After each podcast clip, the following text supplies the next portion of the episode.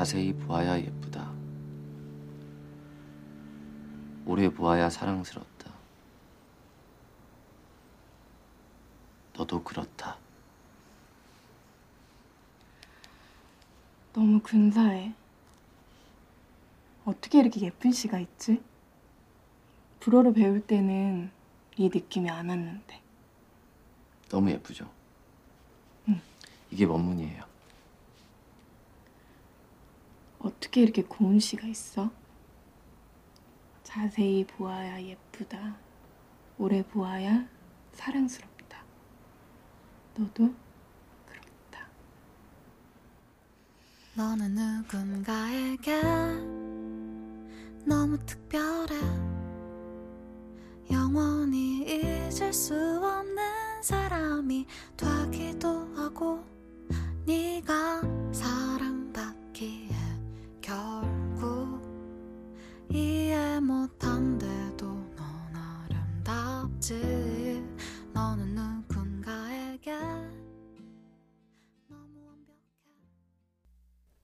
6월 20일 월요일 FM 영화 음악 시작하겠습니다.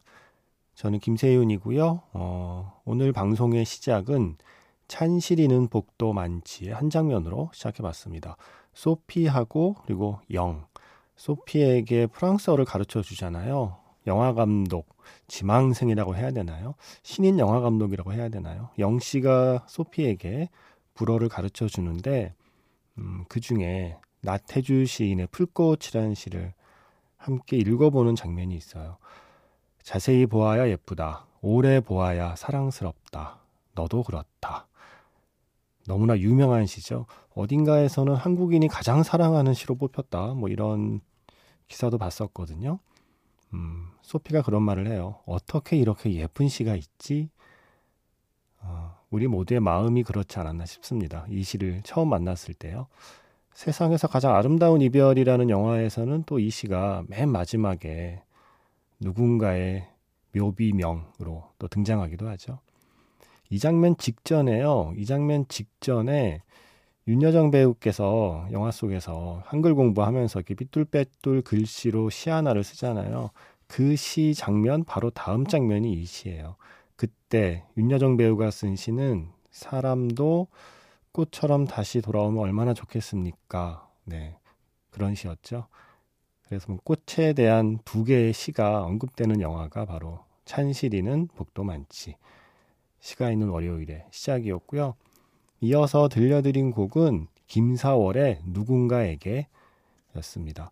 지난 토요일에 출연하신 하윤경 배우님, 경화의 딸의 주인공이죠. 하윤경 배우께서 가지고 온 하나의 신청곡인데 그날 미쳐다 못 틀어드려서 제가 월요일에 틀어드린다고 약속했거든요. 약속 지켰습니다. 노래 좋죠. 그리고 뭔가 이 나태주 시인의 풀꽃하고도 좀 어울리는 가사라고 느꼈어요. 저는 김사월의 누군가에게. 그런데 이 노래가 쓰인 영화가 있나 봐요. 기쁜 우리 여름날이라고 저 아직 못 봤는데 부산영화제에서는 상영했었대요. 셔틀콕을 만든 이유빈 감독의 그 다음 작품인데 바로 그 기쁜 우리 여름날 엔딩곡이기도 하답니다. 김사월의 누군가에게. 자세히 보아야 예쁘다. 오래 보아야 사랑스럽다. 너도 그렇다. 나태주 시인의 풀꽃을 마음에 품고 오늘 방송 시작해 보겠습니다. 문자 번호 샵 8000번이고요. 짧게 보내시면 50원, 길게 보내시면 100원의 추가 정보 이용료가 붙습니다. 스마트 라디오 미니와 미니 어플은 무료이고요. MBC 홈페이지 들어오시면 음, 조금 여름을 맞이해서 느낌이 살짝 달라진 어, FM 영화 음악 홈페이지 메인 화면이 있을 겁니다. 네, 거기 잘 찾아보시면 사연과 신청곡 게시판이 있어요. 거기에 조금 긴 사연을 남기실 수 있고요. 아니면 카카오톡 채널 FM 영화 음악으로도 사연과 신청곡을 보내주시면 됩니다. 힘들고 우울할 땐 손가락을 봐. 그리고 한 손가락, 한 손가락 움직여. 그럼 참 신비롭게 느껴진다. 아무것도 못할 것 같은데 손가락은 움직일 수 있어.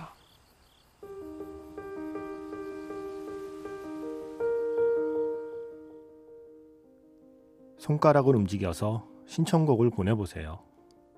문자번호 샵 8000번, 짧은 건 50원, 긴 건 100원에 추가 정보 이용료가 붙습니다.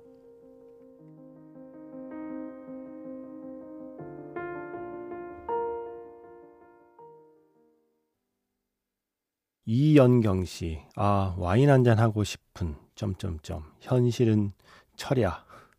내일은 꼭 사다가 영화 음악 들으면서 마셔야지 하게 됩니다. 요즘 편의점에 들어온 와인들이 나쁘지 않더라고요. 라고 하셨습니다.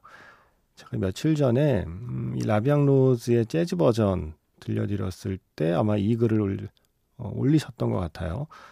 윈튼 마살리스하고 리차드 갈리아노의 협연으로 La Vie en rose를 들려드렸을 때 많은 분들이 분위기 좋다고 하셨거든요.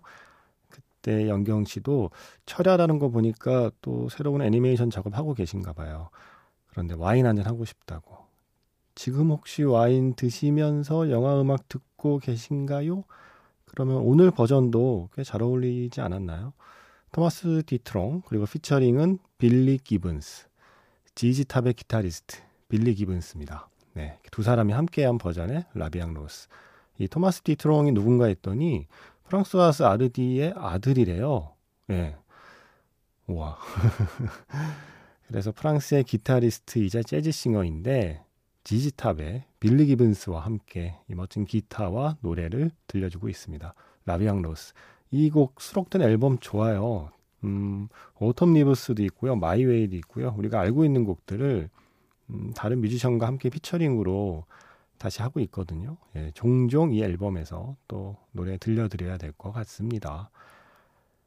그쵸. 요즘 편의점 와인도 괜찮고요. 마트 와인도 괜찮고요. 저는 언제나 행사 와인을 사기 때문에 어, 와인이 싸면 살수록 좋습니다.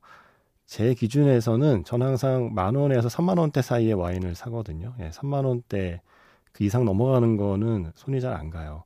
정말 예, 정말 사치를 부릴 때 5만 원대. 네, 그럼 와 오늘 정말 큰 돈 썼다 하는 마음으로 와인을 사죠. 그럴 수밖에 없는 게 음, 술을 너무 자주 마셔서 예, 와인을 너무 자주 마십니다. 그러다 보니까 그 이상의 와인을 사면 거덜납니다. 전문 용어로 거덜나기 때문에 만 원에서 3만 원대에 좋은 와인 많더라고요. 제 입맛에서는 네, 한 2, 3만 원대 와인이면 거기서 고를 수 있는 와인들이 좋은 게 많더라고요. 예, 그래서 저도 워낙 와인을 좋아하니까 이 사연에 100% 공감이 되더라고요. 자, 기타 소리 들으니까 어, 기타 연주를 조금 더 듣고 싶어졌고요. 또 혹시 와인, 뭐 위스키 이런 이 시간에 아, 운전하시는 분들께는 죄송합니다. 이 시간에 혹시 이렇게 좀 술 한잔 하면서 편하게 들으실 수 있는 환경에 계신 분들께는 좀 어울릴 수 있는 분위기 뭐가 있을까? 일단은 비도 좀 와줘야 될 것 같고요. 음악에서도 어, 그리고 기타 연주면 좋겠고 와인과 함께 들어도 좋을 것 같고 요 곡이 좀 손이 갔어요. 제이슨 베커의 Rain. 예전에 제이슨 베커는 아직 죽지 않았다라는 다큐멘터리를 보고 어떤 분이 이 다큐멘터리에서 제이슨 베커의 곡들을 신청해 주셨는데 그 중에 한 곡입니다. 그때는 안 틀어드렸는데 오늘 준비했습니다. 제이슨 베커의 Rain. 제이슨 베커에 이어서 마크 노플러의 기타까지 들어봤습니다. 제이슨 베커의 Rain, 제이슨 베커는 아직 죽지 않았다 다큐멘터리에서 들려드렸고요. 이어진 곡은 다이어 스트레이츠의 Brothers in Arms 영화 스파이 게임을 비롯한 많은 영화에 쓰인 곡이죠. 아 스파이 게임 저 참 좋아하는 영화인데 어, 탑건 1편을 연출했던 토니 스콧 감독의 작품이잖아요.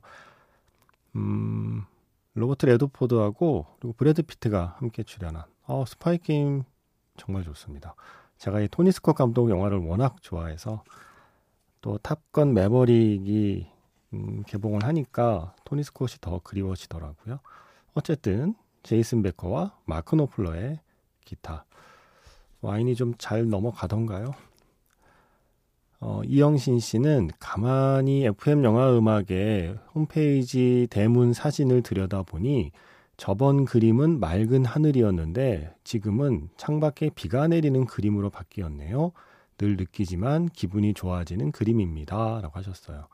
눈치채셨군요. 예, 제가 6월부터 여름 버전의 홈페이지 그림을 지금 띄워놓고 있거든요. 그 전까지는 봄 버전이었고 여름은 비 오는 여름밤의 느낌이에요. 연필로 명상하기 스튜디오와 안재훈 감독님께서 한 땀 한 땀 손으로 그려주신 MBC FM 영화 음악 홈페이지 이미지 사계절 버전이 있습니다. 이제 여름 내내 이 비 오는 여름밤 이미지로 어, 선보이다가 가을 되면 또 가을 느낌 나는 홈페이지 그림 보여드릴게요. 박현준 씨도 와 진짜 홈페이지 여름 버전으로 바뀌었네요. 장마철 상암동 풍경 같기도 하고 안재훈 감독님의 계절 연작 중에 두 번째. 예. 어, 이 표현 좋은데요. 안재훈 감독님의 FM 영화 음악 계절 연작. 네, 지금 두 번째가 홈페이지 메인 이미지로 쓰이고 있습니다.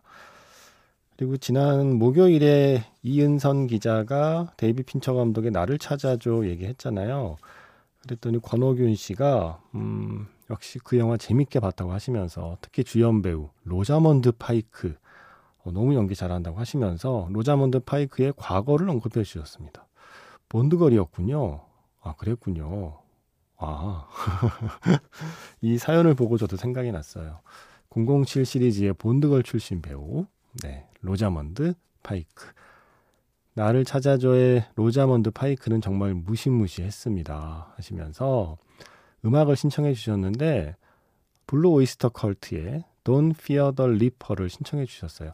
사실 이 노래가 그날 이은선 기자가 나를 찾아줘 소개하고 그 뒤에 끝곡으로 틀려고 가져왔던 노래였어요. 그런데 얘기가 길어져서 노래를 못 들었었거든요. 권호균 씨가 신청해 주신 덕분에 이은선 기자의 아쉬움을 대신 달랠 수 있게 됐습니다.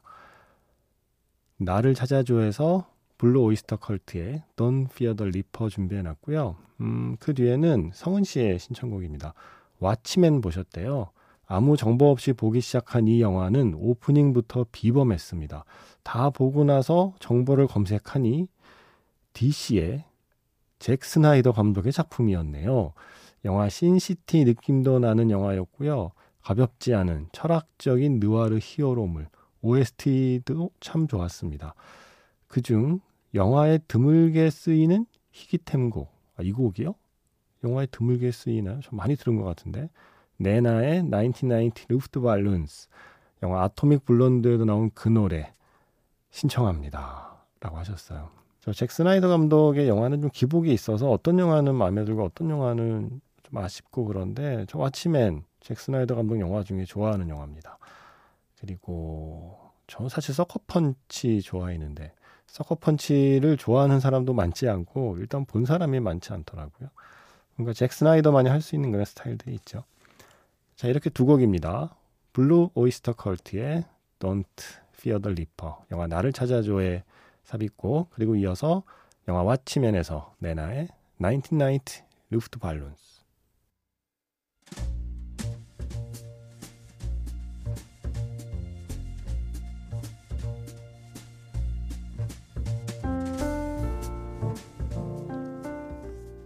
다시 꺼내보는 그 장면 영화 자판기.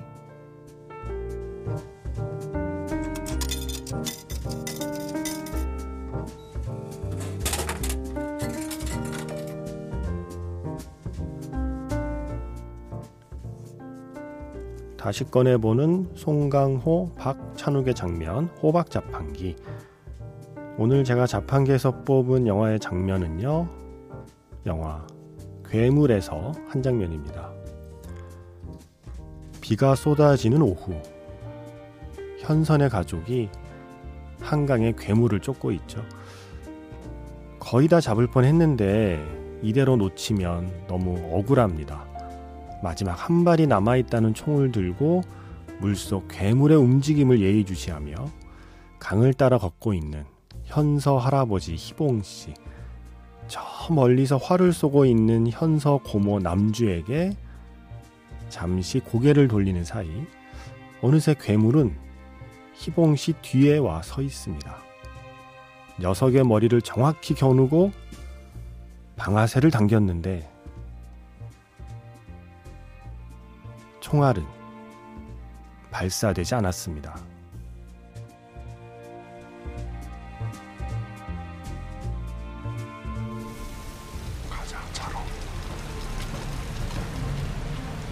너희들은 일단 빠지고 내가 이쪽에 아주 들어가지고 끝장을 봐야겠다. 아 그냥 들어 뭐 총알 없냐? 한발 남았어 아 그래. 아 그냥 내가 가자니까 놔두고 빨리 차로 가 있어. 아버지 그냥 와 걱정 말고 빨리. 아버지 아버지 그냥 와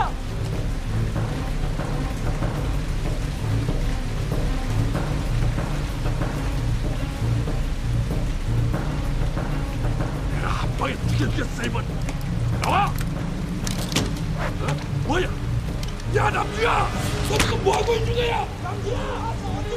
위험해 빨리 가. 아 진짜 야, 누가 제주 빨리 데리고 가.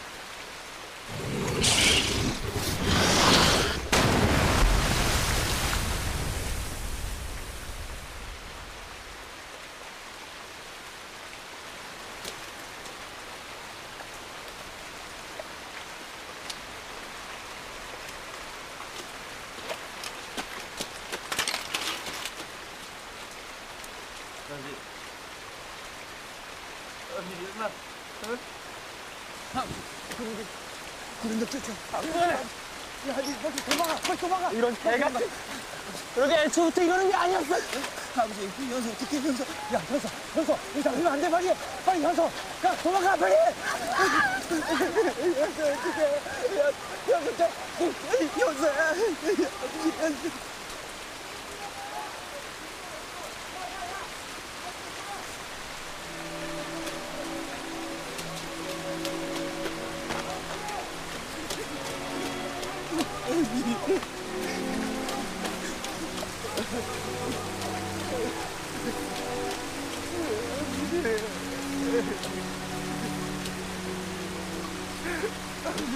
야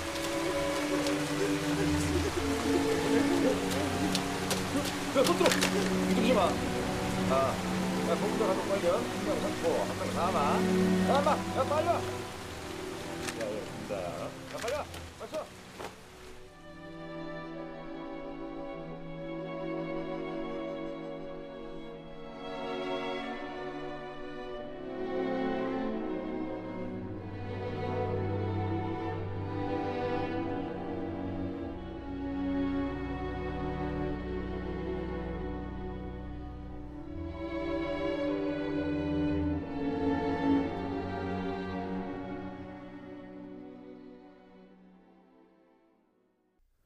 다시 꺼내보는 그 장면, 영화 자판기. 송강호 배우의 출연작 중에서 오늘은 봉준호 감독이 연출한 영화 괴물의 한 장면이었습니다.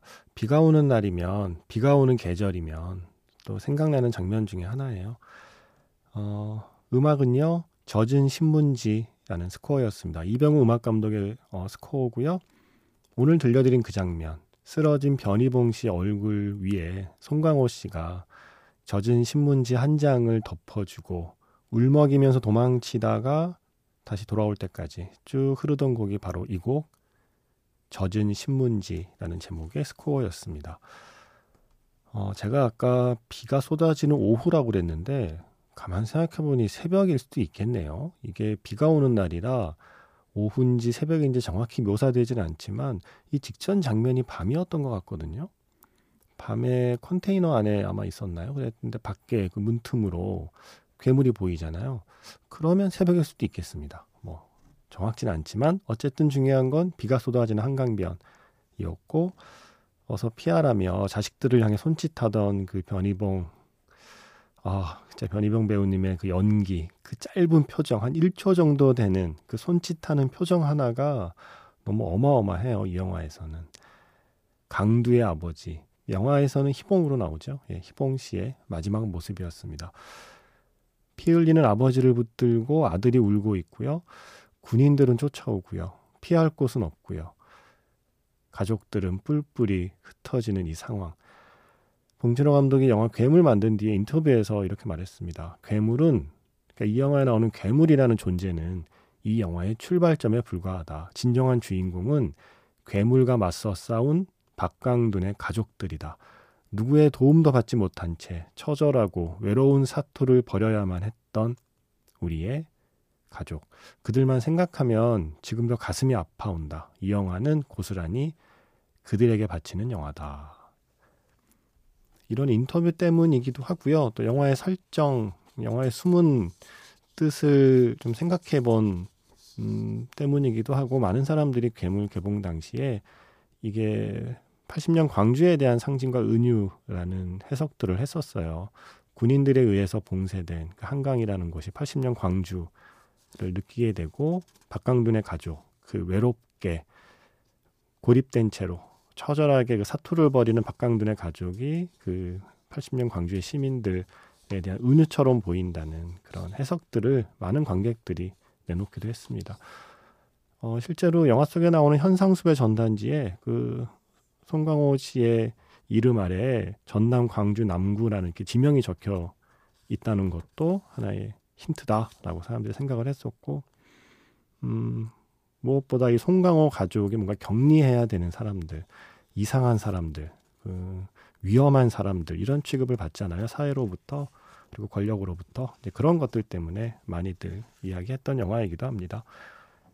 어, 어쨌든 어떻게 보든 가족 영화로 보든 사회 비판 영화로 보든 그 무엇으로 보든 눈을 뗄 수 없게 재미있고 음, 그리고 쉽게 잊을 수 없는 장면들이 가득한 영화였죠.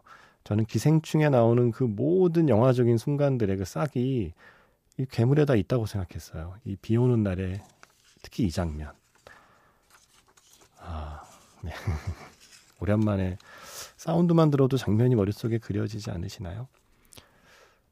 근데 또 한편으로는 또 괴물이 불쌍해 보이기도 해요. 또 괴물은 괴물의 사정이 있는 거잖아요. 얘는 또 자기 살겠다고 그렇게 했을 뿐인데 또 이런 처지가 되니까 사실은 불쌍한 건 괴물도 불쌍하고 강둔의 가족도 불쌍하고 그런 생각도 드는 영화이기도 합니다. 음, 그런 생각을 했던 또 한편의 영화 음악이 좋으니까요. 골라봤습니다. 킹콩을 생각하게 되네요. 센트럴 파크라고 센트럴 파크에서 그 얼음 나오미 와츠하고 함께 킹콩이 얼음 위에서 정말 낭만적인 시간을 보낼 때 그때 흐르던 곡이에요. 제임스 뉴튼 하워드의 멋진 스코어 듣겠습니다. 킹콩에서 Central Park라는 스코어 들었으니까요. Jurassic Park도 가야죠. 영화 주라기 공원의 메인 테마 존 윌리엄스가 지휘하고요. 베를린 Philharmonic 오케스트라와 함께했던 그 라이브 버전 지금 들려드리고 있습니다. 조지현 씨가 Jurassic World Dominion, 네, 주라기 월드, 저 국내 개봉 제목은 어, 신랑은 비슷하게 매번 반복된다고 했지만 알고도 보는 공룡 저는 좋았어요 하시면서 빠라바빠빠 네 이거 신청한다고 하셨습니다. 네, 잘 듣고 계신가요? 저는 내일 다시 인사드리겠습니다. 지금까지 FM 영화 음악 저는 김세윤이었습니다.